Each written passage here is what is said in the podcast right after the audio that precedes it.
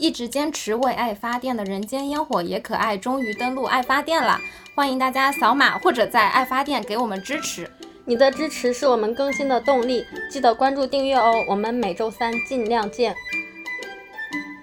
我是待过5家互联网最终选择传统车企的阿华，我是从未待过车企一无所知但充满憧憬的洛仔，我是做过4份互联网实习最终选择新能源业务的杜丽。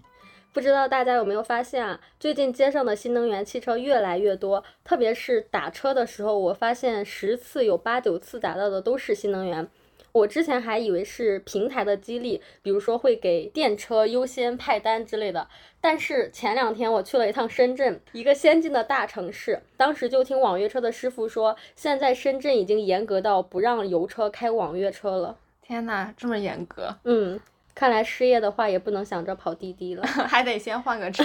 是这个事情我之前在丽江旅游的时候也碰到过，就当时我们是在丽江的一个景区那边打车，然后一开始打的那辆因为是一个油车，结果当地的要求是在限定的时间内油车是不能到那个景点的观景台来接我们，结果那个司机还临时 call 他的老婆开着新能源车上来接我们，就贼尴尬。就可以看出国家在这个政策上还其实还是做了挺多引导的。然后我当时还听到司机师傅说，因为比亚迪的总厂就在深圳嘛，所以现在深圳政府就把公共汽车更新换代这件事情交给了比亚迪公司，他们现在就逐渐的淘汰旧的燃油的公交车，把它全部替换为电车，包括一些大的卡车啊什么的也都换成了新能源。所以我觉得如果有政府牵头的话，这件事情应该会推行的很顺利。所以说可能假以时日，我们走在深圳的街头，可能看到的大大小小的车都是新能源了。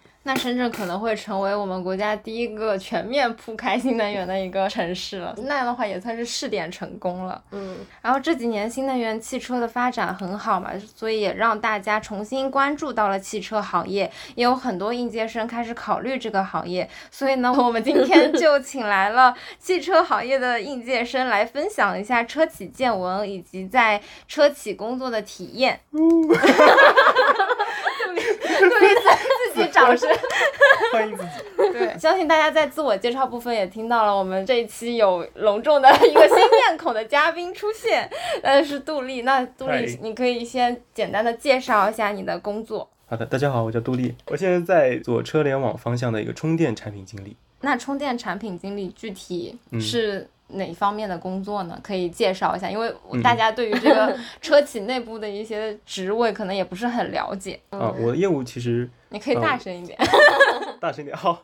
我的业务主要其实分为3大部分吧。首先第一个是在手机端，我们的工作内容会涉及到一些APP 的产品优化。我现在做的是充电地图这个板块的优化工作，它里面还会涉及到一些例如充电统计，就是用户可以在上面看到自己近1周的一个充电情况。对。我的第2块部分的工作是主要在 focus 在这个商务方面。商务方面的工作就是主要是像大众点评那样去在我们的平台上集成不同的充电桩供应商。目前呢，我们主要接入了大概8家的供应商。另外的工作还会涉及到一些合同的签订，还有采购和财务方面的一些事情。那你们是怎么样筛选一个供应商的呢？我了解的几个指标吧。所以第一个就是目前这一家装企它拥有的桩数量，或者站点数量。第二个的话就是它的直流和交流的一个占比情况。当然我们会主推直流，因为直流充电会更快嘛，一辆车大概1个多小时都可能充满了。交流，所以这个是比较重要的。交流可能要大几个小时。那是交流就是慢充吗？还是什么？对，一般11千瓦或者7千瓦，就像你家里的那个家充桩一样。对，一些专业词汇就要充，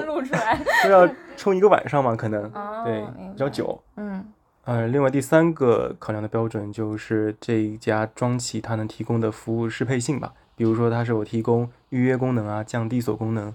还有支付啊等一些配套的功能。刚刚说了手机端的一个 APP 优化，然后商务端的一些工作内容，然后最后一个就是涉及到线下的吧，就是车子和桩的一些问题。比如说一个用户啊，他可能在线下会碰到充电异常中断的情况。还有是举一个例子吧，最近碰到的一个用户工单，就是一个用户他明明已经开离了这个车位，但是他竟然被扣款了。啊，原因是在于当时识别他车牌的摄像头记录的是他的一个车牌号，就是把下一家的那个充电订单放到他的头上了。对，就是场景化一点，就是说我去充电的时候，那个摄像头没有扫到我的车牌，而是直接扣款扣到了上一辆车的头上，所以上一辆车的车主就来投诉了，是吗？就自己充完车走了，结果还被扣了一笔充电的费用。我讲一个平替版本的案例吧。我之前去借一个共享充电宝，借的时候呢，我跟另外一个人，我们两个拿交叉了，因为我们是同时扫的码嘛。然后后来他就把那个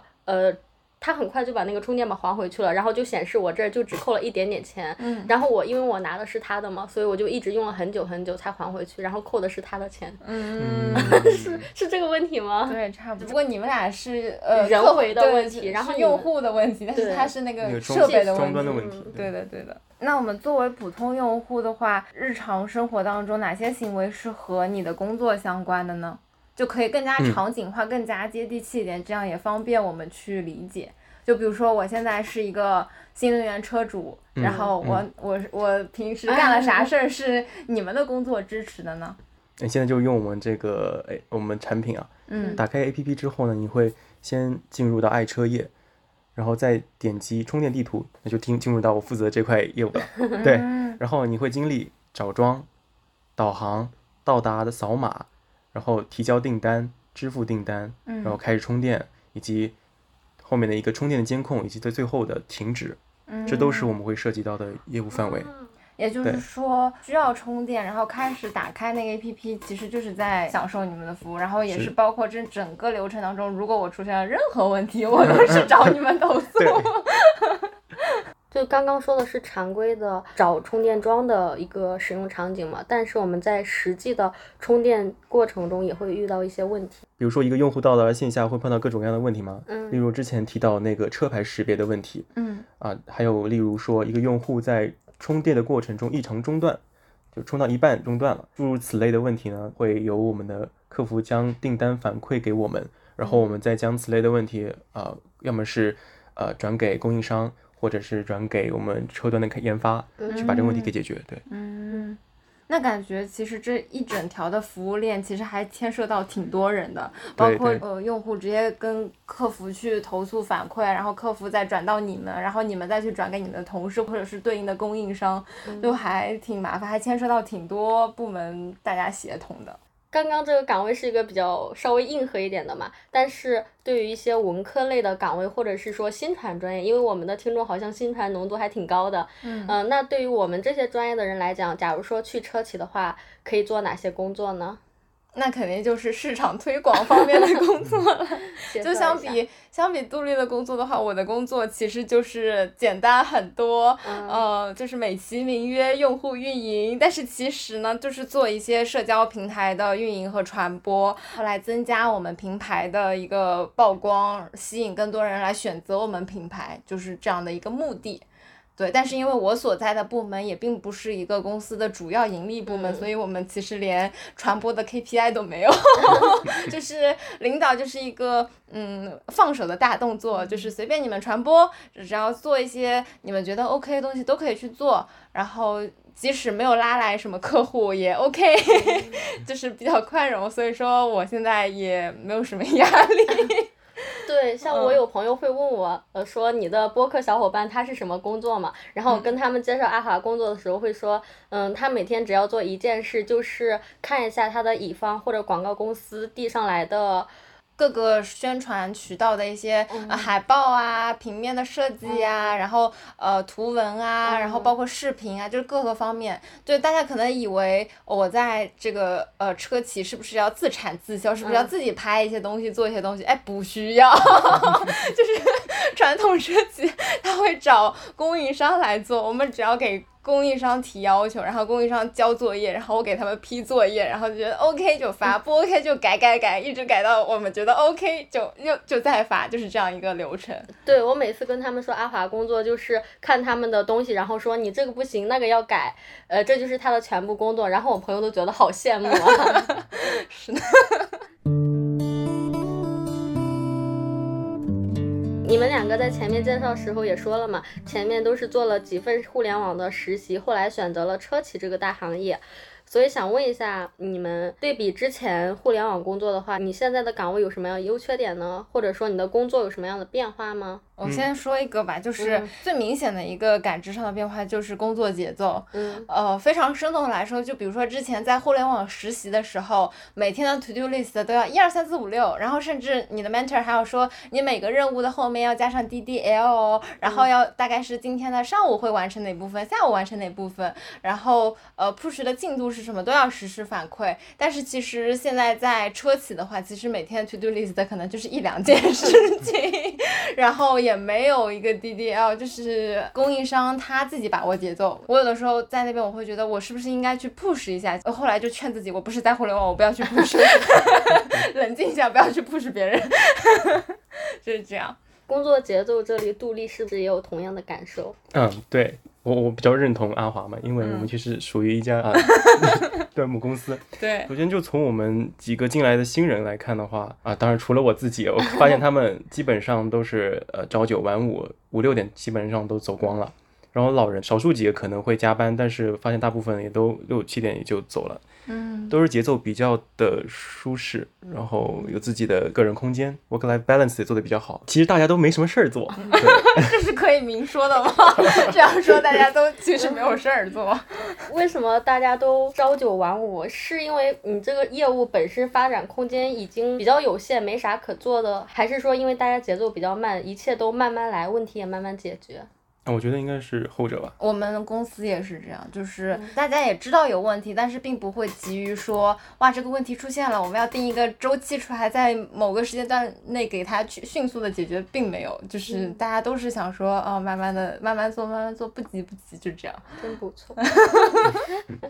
除了这个工作节奏偏慢的话，我觉得还有几个特点，就是职业稳定性也比较强。就比如说大家在做职业规划的时候会做一个长线的规划，也不会有特别强的一个年龄危机，稳定性会更强嘛。我觉得这一点来说相比互联网来讲是好很多的。对，感觉以前在互联网的时候大家觉得待个3年就已经很久很久了，感觉可能在车企就2、3年才是起步吧。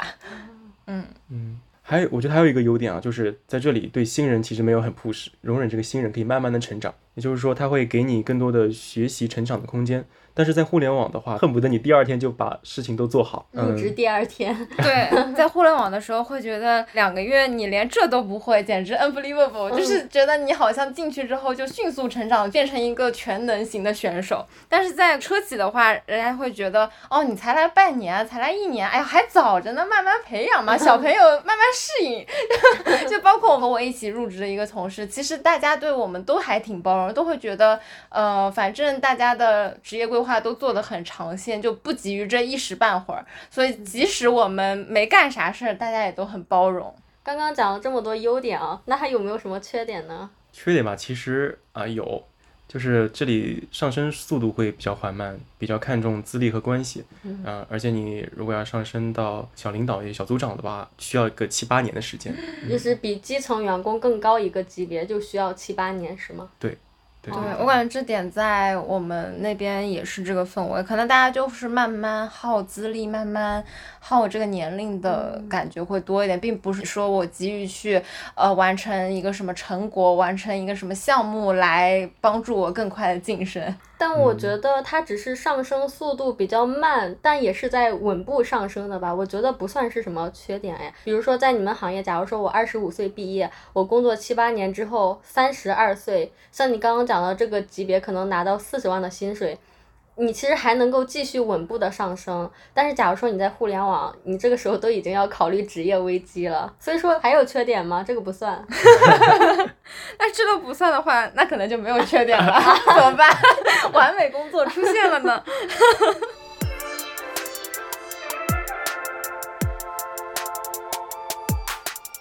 这几年都是互联网寒冬，一些新能源车企也逐渐成为了校招生们关注的一个就业方向。正好今天2位车企的朋友都在，所以就想要聊一下你们对于新能源这个行业的看法。对，我还挺好奇的，就是尤其杜丽在的这个公司，新能源的这条线在公司里面是一个什么样的定位？是公司会主推吗？还是说只是说顺带着做做？你有感受到吗？这种公司内的风向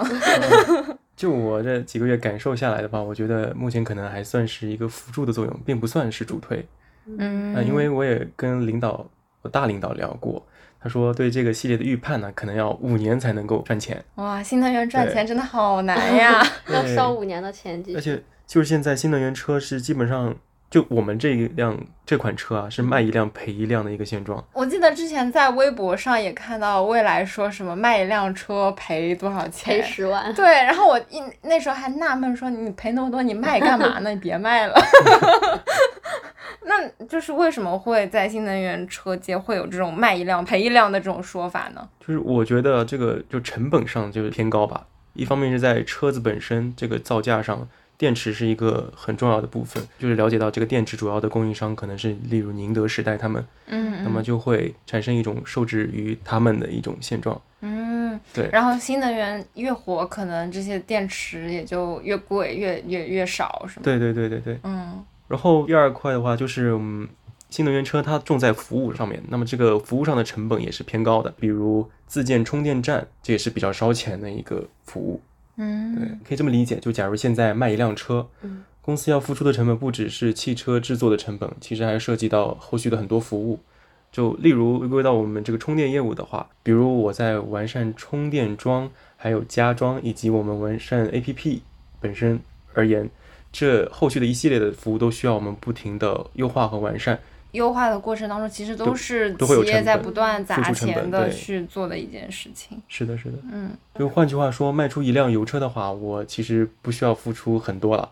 啊，你要加油就可以自己去加油站，跟我们是没有关系的。然后我给你这辆车，只要你保证能上路开就可以了。但是对于新能源电车而言的话，我把车卖给你之后还要继续服务你。对，我以前觉得一个新能源车的服务能有啥服务啊，然后现在发现哇，原来服务还真挺多的，比之前想象中要多得多得多。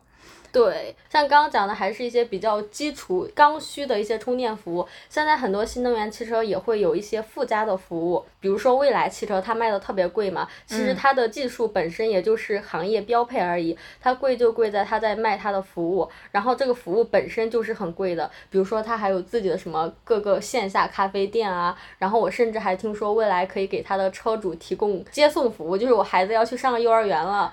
下课了我没时间去接，然后让蔚来的工作人员去接孩子。蔚来线下的一些销售确实就是态度非常非常好，然后我之前是听说蔚来买一辆车，你可能什么车的保险呀维护啊修护，可能就是一条龙管家式服务，就你啥都不用操心了，就你只要把钱付了就其他都不用操心，你对接那个销售或者说服务人员，你说你提要求就行，他给你就全包了，差不多就是跪下舔的程度了。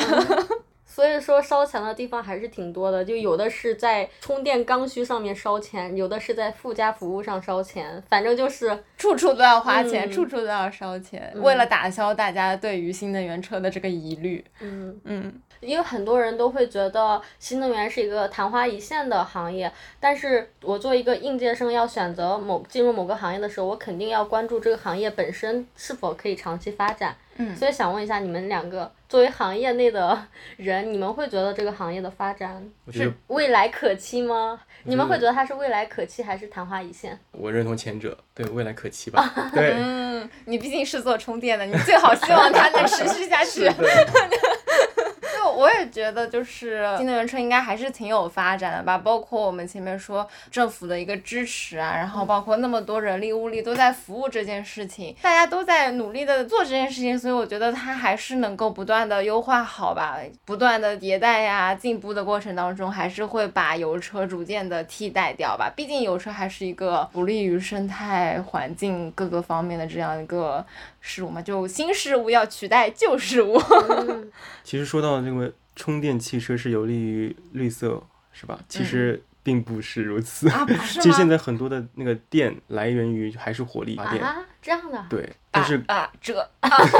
你会有点颠覆你的认知。那它火力应该是比石油要稍微环保一丢丢吧，有吗？都是会排放碳的呀。对，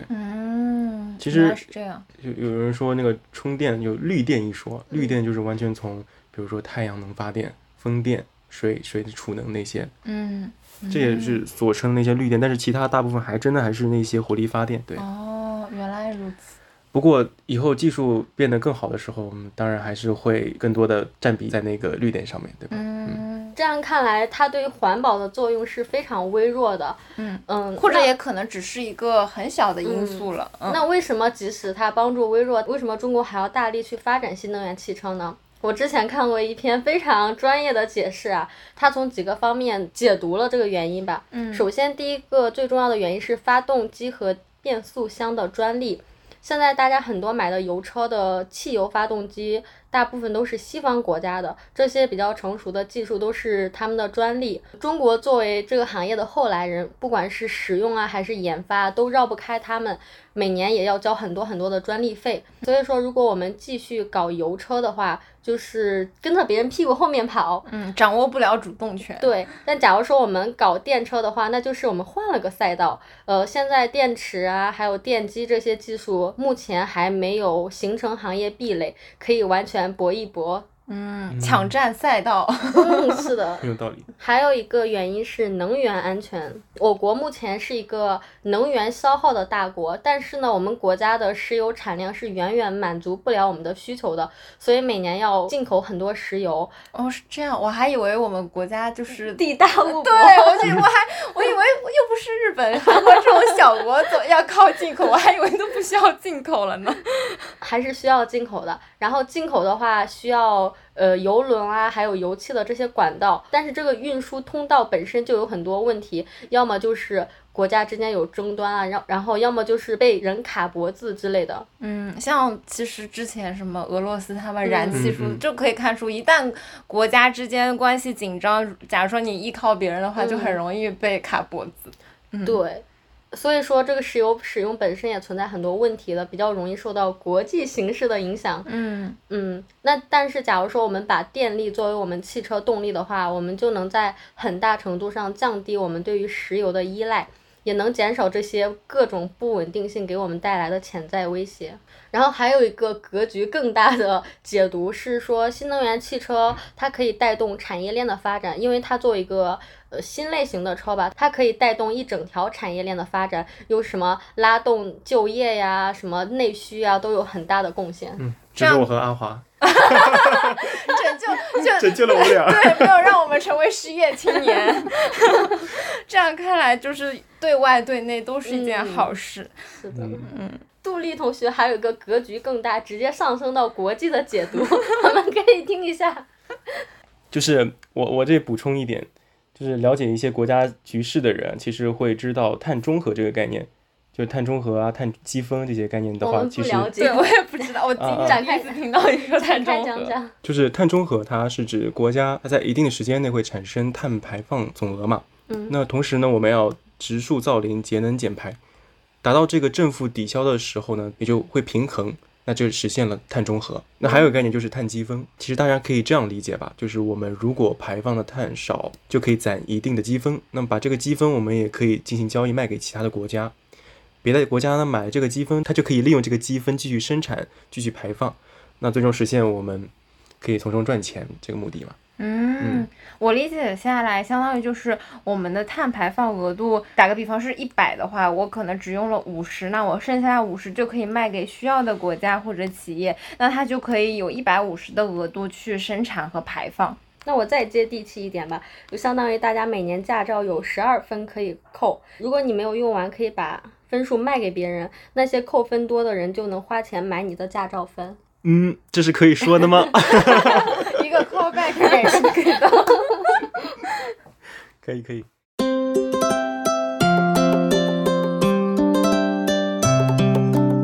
那说完前面一个国家层面的行业层面的比较宏观的，那接下来我们可以聊一些比较轻松的话题，也是我们在进入车企之后发现的一些好玩的有意思的点。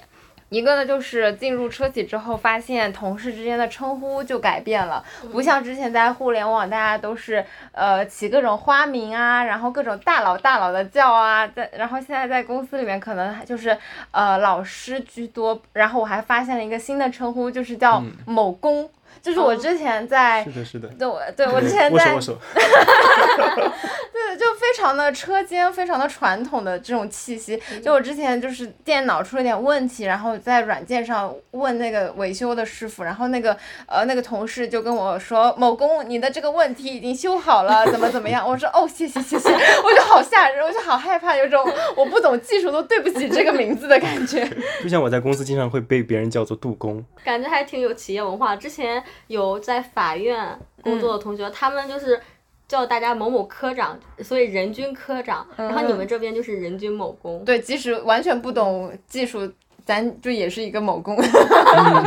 对，但你知道我们公司的称呼是什么吗？因为我们是一个非常女性向的公司，然后我们部门也几乎都是女生嘛，所以我们平时大家都是互称姐妹，就是姐妹，我有一个什么需求需要你支持一下，然后什么什么姐妹我来了。哦，那你们真的就没有男生吗？我们部门差不多50个人，只有3个男的，还都是姐妹，还都是姐妹，听到了重点，男姐妹。对，除了称呼之外，然后我们在午休时间的活动也挺有车企特色的，就是我们会绕着园区看园区里面停的各种车。相对于我们新人小白来说，我们可能在下面园区里面逛，就会去认我们公司的一些车型，就比如说，哎，这个车它长这样，然后到它屁股后面看看它是什么型号，它是哪家的，这样去认车型。但是每天中午逛完这样一圈之后，我感觉我会了，但是这时候冒出来一个车头给我，我又认不出来它到底是哪个车型了，就会觉得这些车型实在太难记，太复杂了。因为我们是新人嘛，就还在认识的这个阶段，但是对于一些稍微老一点的员工，或者说比较懂技术的员工来说，他们在园区里面去看那些路边停的车，就真的会去看一些这个车型它用的是什么发动机啊，或者说它的设计是怎么设计的呀，就特别的专业吧。但我现在还停留在哇这车好看啊这车不好看这个程度。对，园区里面有时候还会办一些车型比较的那种问卷调查，然后具体来说就是在楼下停2辆车，一辆可能是我们的车，一辆是其他品牌的车，然后给大家发一些问卷，然后让大家提建议，觉得我们的车哪里做得好，哪里做得不好，别人车哪里做得好，我们值得借鉴之类的。哇，你们的课余活动都这么对，就特别的车企，就希望我早日能够参与当中吧。因为目前我就是提不出任何的建议，只能凑热闹，就看看哎那边人好多啊，然后走过去哦大家在对比车。我分享一点吧，就是我观察到我身边的同事们，其实他们在下班之后，因为都比较早嘛，他们有很多自己的个人时间去发展自己的兴趣爱好。比如说我有一个一起来的同事，他自己经常会跳 hip hop 或者是编曲的舞种。这个朋友是不是你自己？不是。然后我就跟他去学习一下这些以前没有尝试过的跳舞嘛。还有一个同学，他会在下班之后去滑滑板，以及或者是去无锡雪场去滑雪。对。还有一个点就是我带教，他会跳舞。对，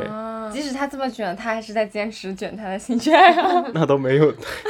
他现在也开始卷工作了。那你同事会很喜欢车展吗？并没有。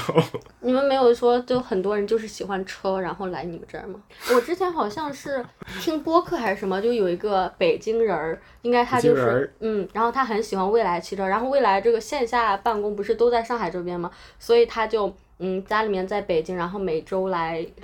就图一乐，不缺钱，就是图一乐。妈呀，好奢侈啊！他北京弹窗让他来吗？现在不知道，这是之前的播客。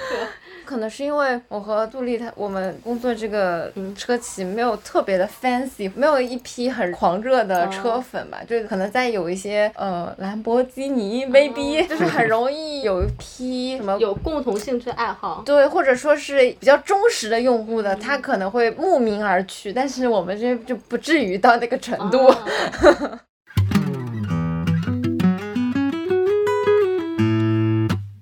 今天就是请了2个车企的朋友，跟大家讲了一下自己的工作内容啊，以及个人对于行业的看法。就算请了1个，我们阿华主播顺带分享。其实聊的也非常浅。我突然想到前2天我看《无聊斋》的一期节目啊，他们请了一个游戏行业的嘉宾来分享他们在的这个行业嘛，当时评论区就有人在 diss 这个嘉宾，就是说这个人他之所以一直含糊其辞，就是因为他肚子里面没货，讲的东西都像是都市传说的合集，也没有什么行业内的实际内容。发现我们聊的也很浅，会不会让大家觉得我们也是在聊都市传说？那我们可能就是更多从一些校招生或者应届生的这个角度来给大家反馈一些我们在车企里面作为小白或者说作为刚入职不久的员工的一些体验分享，以及我们浅浅的一些小小的看法，也欢迎大家在评论区和我们互动。如果有大佬的话，欢迎指正、批评指正，欢迎来 diss。那我们这期就聊到这里啦，拜拜，拜拜，拜拜。欢迎大家在各大平台订阅《人间烟火也可爱》，关注微博“可爱充满人间”，也可以添加微信“可爱 FM1117”加群一起聊天。有任何选题建议，发送至邮箱“人间烟火也可爱”首字母小写11117@126.com。